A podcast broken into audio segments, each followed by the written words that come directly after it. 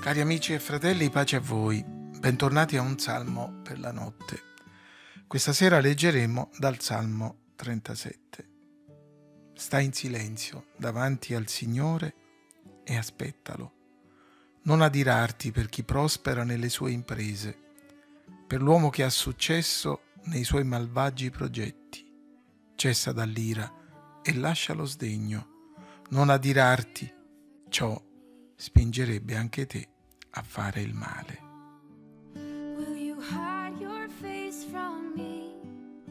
Davide in questo salmo incoraggia il giusto a fidarsi del Signore e lo fa con una serie di preziose massime piene di verità, con tono paterno ma anche severo, ammonendo ma anche incoraggiandolo e soprattutto invitandolo a confidare in Dio. Nel Salmo ci sono delle cose che lo Spirito Santo ci invita decisamente a evitare. Anzitutto bisogna assolutamente evitare di farsi condizionare dalla malvagità che ci circonda, perdendo la calma, amareggiandoci. Non adirarti a causa dei malvagi, non adirarti per chi prospera nelle sue imprese. Cessa dall'ira e lascia lo sdegno non adirarti. Ciò ti spingerebbe a fare il male. È necessario inoltre evitare di essere invidiosi di chi agendo perversamente prospera e la fa franca. Non avere invidia di quelli che agiscono perversamente. È necessario infine imparare a controllare le nostre reazioni verbali. Sta in silenzio davanti al Signore e aspettalo. Questo tema viene trattato anche da Asaf nel Salmo 73. In questo scritto l'autore ricorda, racconta e confessa i suoi stati d'animo nel notare il successo dei malvagi. Quasi inciamparono i miei piedi, poco mancò che i miei passi non scivolassero, poiché invidiavo i prepotenti vedendo la prosperità dei malvagi. Asaf confessa che arrivava in certi momenti a un'amarezza che lo trafiggeva profondamente. Dunque non si tratta di una realtà rara e non possiamo ignorare che anche il credente più devoto e consacrato, quando è addolorato nell'osservare un mondo alla rovescia, dove chi opera male prospera chi fa il bene è in difficoltà, può amareggiarsi, adirarsi, perfino diventare invidioso. Lo Spirito Santo non incoraggia questa reazione, anzi la riprende e ne mette in evidenza i rischi. Quando pur onorando il Signore la nostra vita è provata e nello stesso tempo vediamo che quelli che fanno il male, mentono, ingannano, imbrogliano, se la passano bene, corriamo il rischio di sbagliare e dobbiamo fare molta attenzione.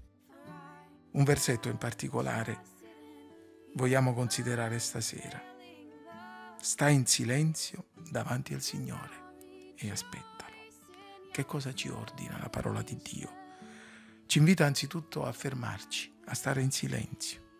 Talvolta il dolore ammutolisce, ma spesso ci fa parlare a vanvera. C'è l'esempio di Giobbe, che dopo aver taciuto e poi parlato saggiamente, istigato dagli amici, tormentato dal dolore, finì per parlare troppo.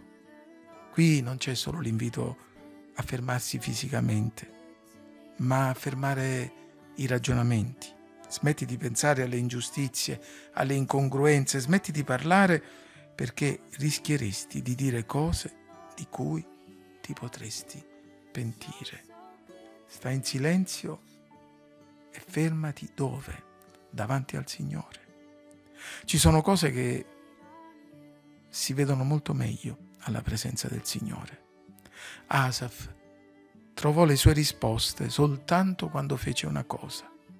Ho voluto riflettere per comprendere questo, ma la cosa mi è parsa ardua, finché non sono entrato nel santuario di Dio. Sì, alla presenza di Dio, all'ombra della croce, ai piedi del suo trono, le cose si vedono sotto un'altra luce e tutto acquista un altro significato sta in silenzio davanti al Signore e aspettalo.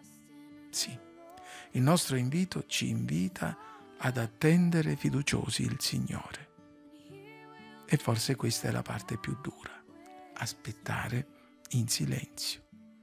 La spasmodica frenesia che oggi caratterizza ogni aspetto della vita umana, la fretta di avere, vedere, conquistare, senza dare alcun rilievo e alcun valore alla volontà, al piano e ai tempi di Dio, sta fomentando schiere di esaltati, in procinto di diventare depressi, frustrati, quando le cose non andranno come si aspettavano.